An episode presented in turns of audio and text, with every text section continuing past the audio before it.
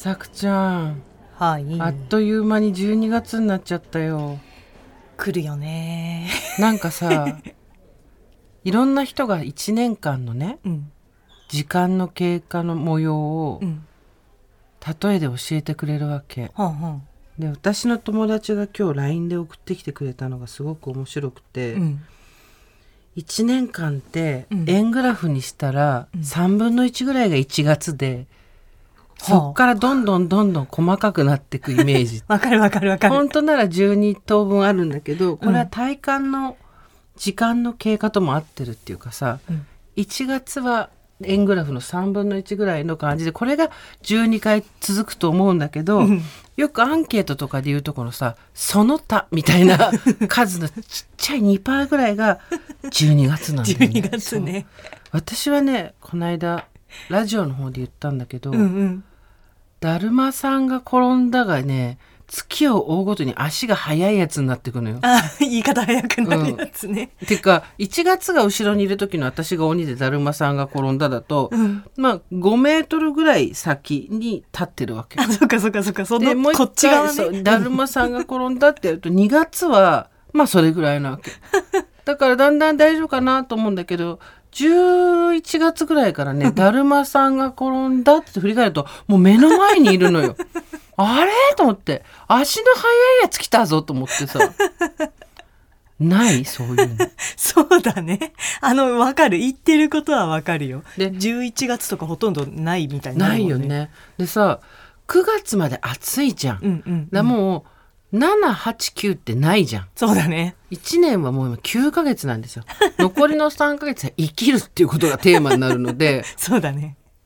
でね、思ったわけ。うん。この調子でいくとうん。やばいなというのは、私が1月のとか、のんびりしてるねってお正月のあの感じ、うん。あの感じでやってっても、私自身の性能っていうかさ、うんスピード感とか情報処理能力とかはさ、うん。12月に合わせて上がっていかないわけよ、別に。そうだね。そうね。そうそそう。でそうすると 結局ちょっと無理しないと帳尻が合わないっていう。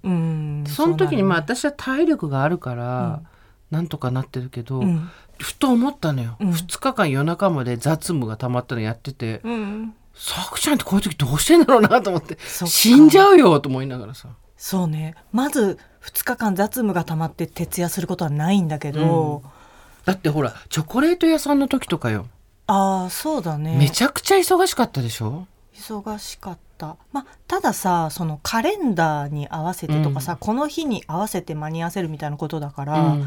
あの予測可能ではあるよね、うんうんううん。んで恐ろしいよ。それが来るのは恐ろしいし、あ今週は睡眠時間が減るなみたいな時あったけどやっぱ予測できてればまあその突然そうなっちゃうよりはいいかな。なるほど予測可能な、うんイレギュラーだったら、うんさくちゃんはそんなに負荷を抱えずにうんいけるってことだ。そう体力はまた別の話だけど、うんそのダメージとしてはね。うんうんうんうん。なんか友達が言ってたんだけど、うん円グラフにした時に、うん1月の方が3分の1ぐらいあってどんどんこう時間がねなくなっていく体感だけど、うん。そもそもその円自体の大きさがうん。年齢を重ねるとちっちゃくなってくって言ってて、そうだね。それもそうだね。もあるなと思って、でやることは変わんないじゃん。うん。増えてるじゃんどっちかっていうと、そりゃ師走って言うよなと思った。そうね。バタバタするよなバタバタする。だってや休んだりゆっくりしたりするための時間は欲しいんだもんそうね。まあ、うん。そっか。でもまあ年末年始お休みするためにより忙しくなるっていうのもあるよね。まあそうね。そうだよね、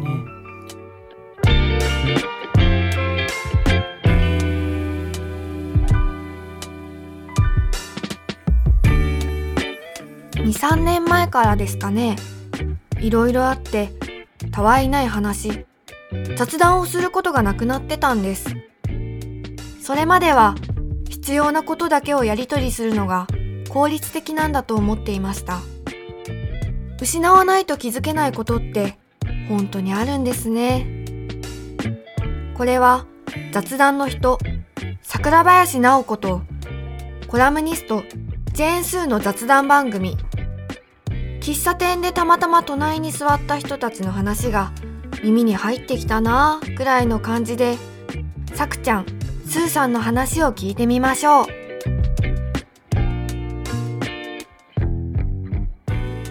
ケーキ何頼む？嬉しい甘いもの食べたかった。おおよかった。えー、何がいいかな？この古き良きケーキ。えこれがいい、うんチーズケーキみたいなの食べて、どうぞよどうぞ。いしょおいしょよいしょよいしょ。広いって。私はシブーストいただきます。シブースト。はいあ意外。これ下にイチゴが入ってる。あ本当だ。よいしょ。こないださうん。私インスタのおすすめに出てくる、んうん。多分 TikTok とかからコピペしてるさ、うん。短い動画あるじゃん、うん。普通の人の、うん。リールみたいな。そうそうそうそう。あのリールをさ、延々何にも考えずに見てるのが好きでさ。へえ意外。そう、うん。なんか映画を見たりとか本を読んだりとかする気力がない時は、うん。っていうかほとんどそうなんだけどずーっとあれをこうピッピッピッって見てるわけ、うんうん。それで一個すごいグッとくるのがさ、うん。あって、うん。30ぐらいかなアラサーって言われる年の女の子がうん。自撮りをしながらあのアメリカの人なんだよね多う分。んうん。で古い車うん。に乗ってて、うん。彼女は運転席に座ってうんうん。号泣してるわけ。うん。で後ろが全部すごい荷物なの。うん。もう後部座席がうん。天井まで行くぐらい荷物なの。うん。でビャンビャン泣きながら、うん。これが今私の車の中にある、うん。私と私の人生今までのそのものって言ってうん。泣いてるわけ、うん。だからあ多分どっかから出てきたんだろうなっていうのはわかるんだけど、でその下に私がようやくトキシックリレーションシップを切って、うん。自分一人になってからのダイアリーみたいなことが英語で書いてあって。で何かと思ったらその子が多分親なのか、うん。兄弟なのか、うん。彼氏なのうか、やめなきゃいけないって分かっててもやめられなかった関係っていうのをようやく切れたんだと思うんだよね。うんうん。でもひどい顔なわけ泣いてるのもあるから、うんもうかわいそう今すぐ抱きしめてあげたいっていうような顔してるわけ。でそっからこうずーっとスピードでさ短いこう映像が入ってくんだけど、うん。それは最初の頃はもうなんか痩せちゃってくし、うん。顔ももうボロボロで泣いてる自分のさ自撮りとかそういうのがこうずっと続くわけよ、うん。一人になって寂しいって、うん。だけどある時からやっぱりあ人間ってこんな風に変わるんだっていうぐらいー。顔つきがどんどん変わっていくの。あそんなにもう時系列で撮り続けてるずっってこと？と続け続けてる1年間。へえ2023年の1月何日って一番最初の日で書いてあって、うん。これが今この車の中にあるのが私と私の人生すべてって言って泣いてる子が、うん。パンパンパンパンパンパンってそこからこう短い動画になってって、うん。最初はもう家の中のベッドで泣いてるような子がどんどんどんどん自分を取り戻していくっていうのかな、うん。あこんなに人って見た目でも変わるんだっていうぐらい変わってて、あすごいと思って。でその時にこの間話してた、うん。ちょっと前に話してたあの A から C にはいきなり行けないと。まず、A から B 地上に上がってきて、そっからだって言ってた、さくちゃんの話をよく思い出したっていうかさ、うん。多分その人トキシックリレーションシップいわゆる有毒なね、うん。有毒な人間関係ってところいきなりそのキラキラには多分いけなかったんだと思うんだよね、うんうんうん。一回ちょっとどん底があってってことだけど今さくちゃんに見てもらったけどさうん。ね。顔が変わっていくよね。そう。なんかさ美人になったとか可愛くなったとかそういうことじゃないのよ、うんうんうん。顔つき、バイタルっていうか、うん。もう生命力を取り戻していくっていうかさうん、力が湧いてるのとあとさたまにそれでも泣いちゃうみたいなのが入るのがリアルだね、うん。うん。そうそうそう。それでも揺り戻しはあるからね、うんうんうん。うん。そうなのよ、行ったり来たりしながらなんだろうね、うん、トキシックトキシック、うん、トキシックってあの中毒性があるとか有害なとか、うんうんうんうん toxic masculinity とかいう人いるじゃん。 toxic っていうねうん、そう、ん。でその toxic relationship っていうのが有害な人間関係っていうのを表してるんだけど、例えば毒親とかあとコントロールしてくるパートナうん。ー、あと兄弟。あと職場とかさ、うんうんうん。これやめなきゃいけないって分かってるけどやめられてないみたいなこととかさ、うんうんうん。あるやん。そうだね。なんかさこの言葉多分流行ってるっていうかあれなんだろうね。このすごくちょうどいい言葉だよね、うん、そうだね。うんあのさ日本で言うとさ例えば毒親とかさ、うん。モラハラ彼氏みたいなさ、はいはいはい。ことってまあそれで通じるしわかるんだけどその通りなんだけどやっぱりどっちかが悪みたいな。そうそうなのよわかる超わかる。それね、うん。うん。悪なんだよ。悪だけど、でもほらそうすると自分がやっぱなくなるけど、うん。リレーションシップっていうとやっぱ関係性って2人で作り出すとか、おかしなサイクルが回り出すっていうか。その二人じゃなきゃ発生しないことってあるからね、うんうんでどっちかがやめたいと思っててどっちかはそう思ってないかもしれないけど、うん。トキシックっていう中毒性があるとか有害であるってことにおいては両方にとってそうなんだよね。そうそうそう。関係性が害だっていうことだよね。わかるわかる。そうそうそうそう。うん。たくちゃんに言う通りどっちかが圧倒的に悪いっていう状況があるのかもしれないけど、うん。でも問題なのはそこじゃなくて、うん。その関係性がどちらにとっても有害だっていう、うんうんうん。まさにおっしゃった通りでございますわ。離れられるところがスタートって思えたのが素晴らしいよね。ね、そう。だってもう車の中の後ろのこのパンパンの荷物とかさ見てるだけで泣けてくるっていうかもう辛かったと思うんだよね。ねで向こうから帰って声もあっただろうしさ、うんうんうん。そっからよくキラキラした顔まで戻ってきたよ。本当だね。でもそれができるんだなと思って。いやそうだね。あと時間かかるっていうのもリアルだよね本当に。リアルだね、うん。本当に。うんなんか読んで何か食べてパッと一気に治るっていうことじゃないからね、うんうん。それはそう思う。なんかね長い目で見るって大事だなと思うよ本当に。本当でやっぱりうん。それこそさくちゃんはよく言ってるけどさ、うん。あの一人の人がこういうことを一人の人と関係性がこうなったからといって私は全員の人とこうなってしまうとは決めないっていうのもうん。強さが必要だけど、うん。大事なことなんだなと思った。なんかこのインスタのリール見てすごい思った。いやーすごいね。なんでそれ出てきたんだろうね。わかんない。うん。いつもは犬の動画とかプロレスの動画とかばっかりなんだけど。なんかすごい今人気なんじゃない？みんなが見てるんじゃない？これ、うん、いやそうなるといいね。みんながそれで思うところがあるといいね。ね。ほんとそうだね。うん、こうさこれを勝ち組みたいにしないでほしいよね。そういうことだよ。あなたいいことよそれだ、うんそうなの。結局ね。まあいいけど、そうするんだったらそうするで置いていくよって話なんだけど、うんうんそこで目の前で自分とは違うっていう線をバッと引くことが、うん何の自分にとっての防御にもなってないっていうことに気づくのに、うんどうしたらいいんだろうね。ねえまあそう見えちゃうのも事実なんでしょうし例えば今の方の動画とかも「まあこの人は綺麗だしね」とかいくらでも言いようがあるじゃん。ね。親が優しかったんだろうねとかね。そう友ん達に恵まれたんでしょうねうんとか、そうそう。強かったんだろうねとか何度でも言えるからね。いくらでも言えるからね、うんとかそう思わずになんか仲間っていうかさ、そうだね。私もって。うんでもそれすごい大事かも。今聞いてて思った。うん何か見た時に、うんこの人は私とは違うって思うか、うん。だったら私もって思えるかうんって、うんうんまあ訓練なのかもしれないけど、うん。大きいね。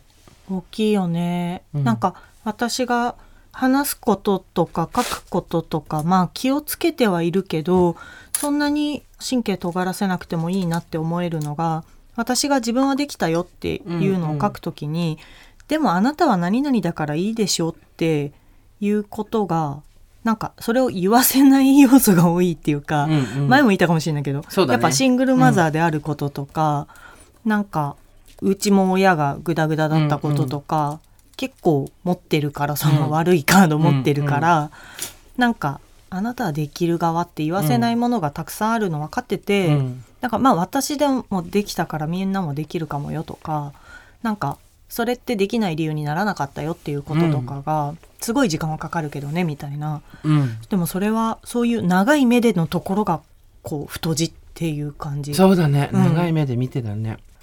これ、どうやったら、まあ、長い間、やり続けるしかないのかな？私もさ、この間ふと思ったんだけど、うんうん今じゃあ作者の言ってることが何一つわからないボンクラになっちゃったけど、えうんでもじゃあ昔から、みたいな。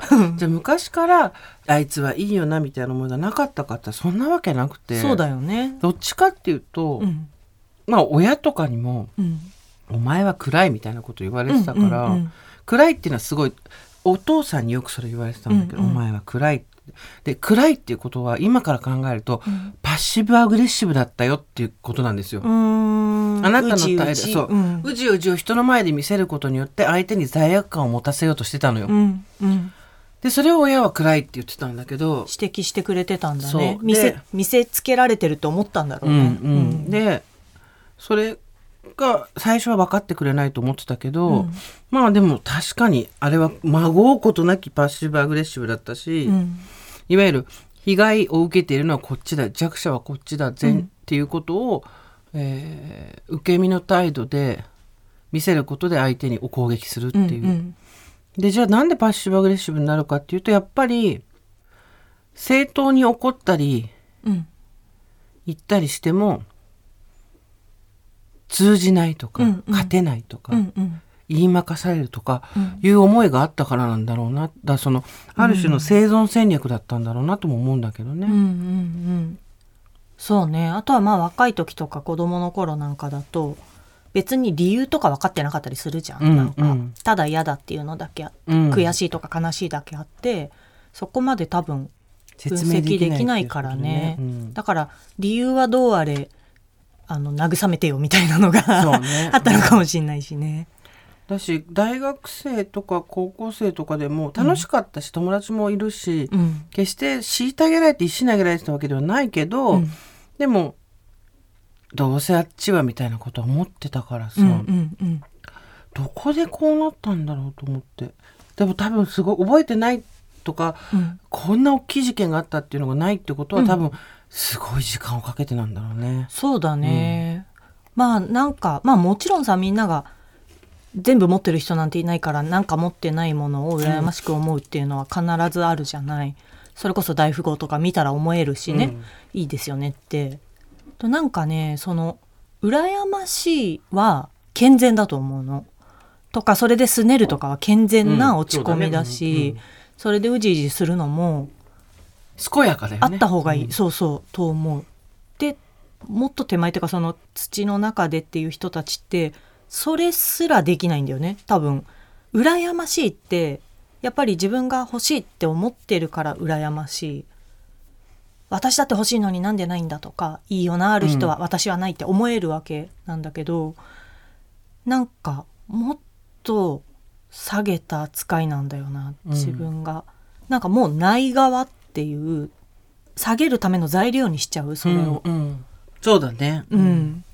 なんかさっきみたいな「あなたはいいですよね」の切り分けすることで自分をどんどんどんどん下げていく手段にしちゃうっていう感じがあってだから羨ましく思ってないんだよね多分。相手のことをね。うん。なんか自分を下げるだけ。うんうん。それ切ないね。そうなんだよね。なんか今年2023年さ、うん。12月じゃないですか、うんうん。そろそろ今年1年どうだったかっていう棚卸しうんうん。みたいなことをすると、うん。私としてはやっぱりもっと子供の頃とか若い頃に解決してると思ってたうん自意識の病みたいなもの私自身は解決できてたから、うん。ああよかったと思ってたけど、うん。それが意外とまだ根っこが残ってる、うん。私と同世代ぐらいの人は全然いるなと思って、うんうんうん。あそこに対する配慮はちょっと足りなかったなと思ったんだよね。配慮ね。配慮っていうかなんだろう。そういう人たちがいるっていう認識認識するだけでも違うじゃん。そうだねそこに人が立ってると思えばさ歩く時ぶつかんないで避けるけど、そこに人が立ってるって知らなかったら私全力でぶつかってっちゃそうだね。ごめんなさいみたいになるから。いた。の知らなかったそうそうそう。すいませんみたいな。そうだね。事故だねそれはね。そうなのよ。だからその今さくちゃんが言ったうん。あれは私は欲しいとは思ってないけど、うん。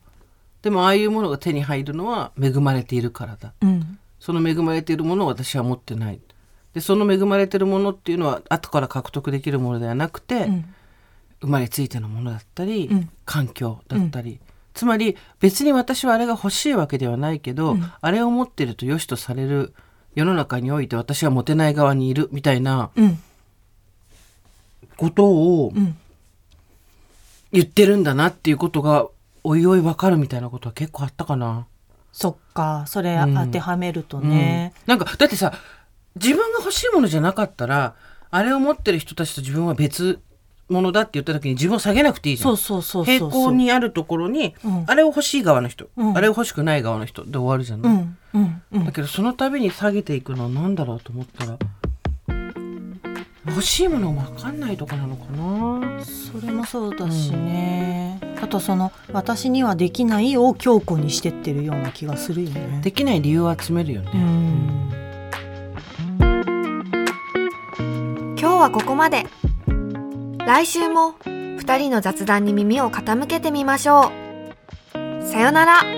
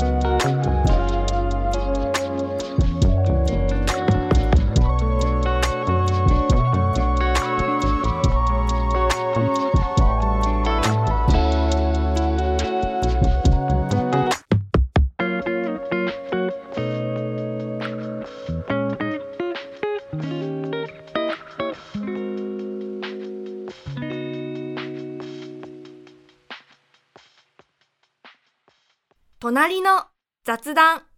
もっとプールのスポットライト。誰一人取り残さない社会をキーワードに。ゲストをお招きしながら勉強するやつ。みんなで考えてゆこうスポットライト。毎週日曜夜11時配信スタート